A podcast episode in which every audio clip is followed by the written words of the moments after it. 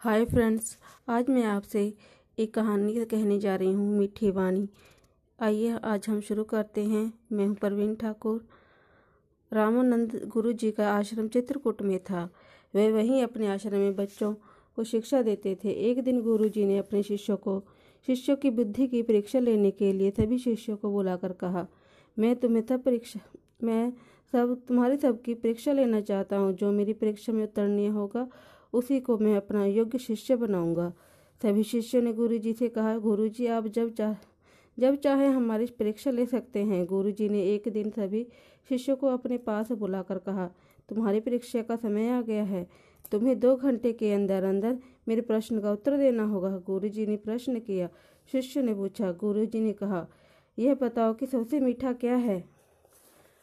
प्रश्न सुनकर शिष्य बड़े प्रसन्न हुए। सभी को प्रश्न बिल्कुल आसान लगा।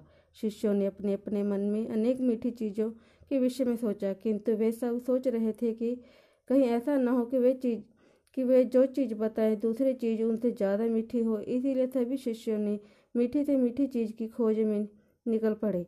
एक शिष्य ईख के खेत में पहुँचा। उसने ईख तोड़कर चूसा तो वह उसे अत्यधिक मीठा लगा। वह दौड़कर गुरु जी के पास आया और कहा सबसे मीठी चीज़ तो एक है। थोड़ी ही देर में दूसरा शिष्य गुड़ लेकर आया और बोला, गुरुजी, सबसे मीठा सबसे मीठा अधिक, गुड़ सबसे मीठा है। तीसरा शिष्य एक प्याले में शहद लेकर आया और बोला, यह तो बहुत मीठा है। चौथा शिष्य एक हलवाई की दुकान से एक रसगुल्ला लेकर गुरु जी के पास पहुँचा, बोला, इसमें सर्वाधिक मिठास है।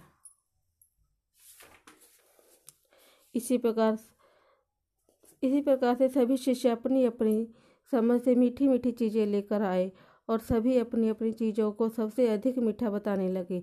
गुरु जी किसी भी शिष्य के जवाब से संतुष्ट न हुए और बोले, तुम सब के द्वारा लाई हुई चीज़ें में मिठास तो है, परंतु ये केवल तुम, हमारे मुँह में ही मिठास घोलती है। इन सबसे बढ़कर एक मिठास और भी है और वह है वाणी की मिठास। इसी मिठास के कारण मनुष्य संसार में पूजा कर, पूजा जाता है। हमें इससे यह शिक्षा मिलती है। मीठी वाणी सबके मन को शांति देती है, इसीलिए हमें सदैव मीठी वाणी ही बोलनी चाहिए। हाय फ्रेंड्स, आज मैं आपसे एक कहानी कहने जा रही हूँ, मीठी वाणी। आइए, आज हम शुरू करते हैं। मैं हूँ प्रवीण ठाकुर। रामानंद गुरु जी का आश्रम चित्रकूट में था। वे वहीं अपने आश्रम में बच्चों को शिक्षा देते थे। एक दिन गुरु जी ने अपने शिष्यों को, शिष्यों की बुद्धि की परीक्षा लेने के लिए सभी शिष्यों को बुलाकर कहा, मैं तुम्हें तब परीक्षा, मैं सब, तुम्हारी सबकी परीक्षा लेना चाहता हूँ। जो मेरी परीक्षा में उतरनीय होगा, उसी को मैं अपना योग्य शिष्य बनाऊँगा। सभी शिष्यों ने गुरु जी से कहा गुरु जी आप जब चाह जब चाहे हमारी परीक्षा ले सकते हैं। गुरु जी ने एक दिन सभी शिष्यों को अपने पास बुलाकर कहा, तुम्हारी परीक्षा का समय आ गया है। तुम्हें दो घंटे के अंदर अंदर मेरे प्रश्न का उत्तर देना होगा। गुरु जी ने प्रश्न किया। शिष्य ने पूछा गुरु जी ने कहा, यह बताओ कि सबसे मीठा क्या है? प्रश्न सुनकर शिष्य बड़े प्रसन्न हुए। सभी को प्रश्न बिल्कुल आसान लगा।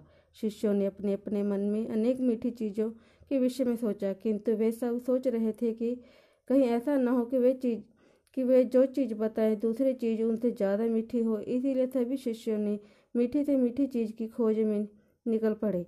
एक शिष्य ईख के खेत में पहुँचा। उसने ईख तोड़कर चूसा तो वह उसे अत्यधिक मीठा लगा। वह दौड़कर गुरु जी के पास आया और कहा,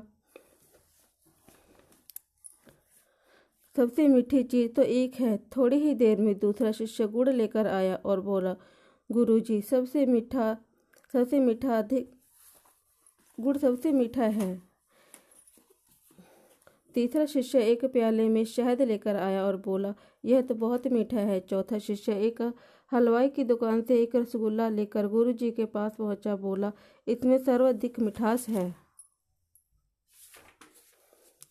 इसी प्रकार इसी प्रकार से सभी शिष्य अपनी अपनी समझ से मीठी मीठी चीज़ें लेकर आए और सभी अपनी अपनी चीज़ों को सबसे अधिक मीठा बताने लगे।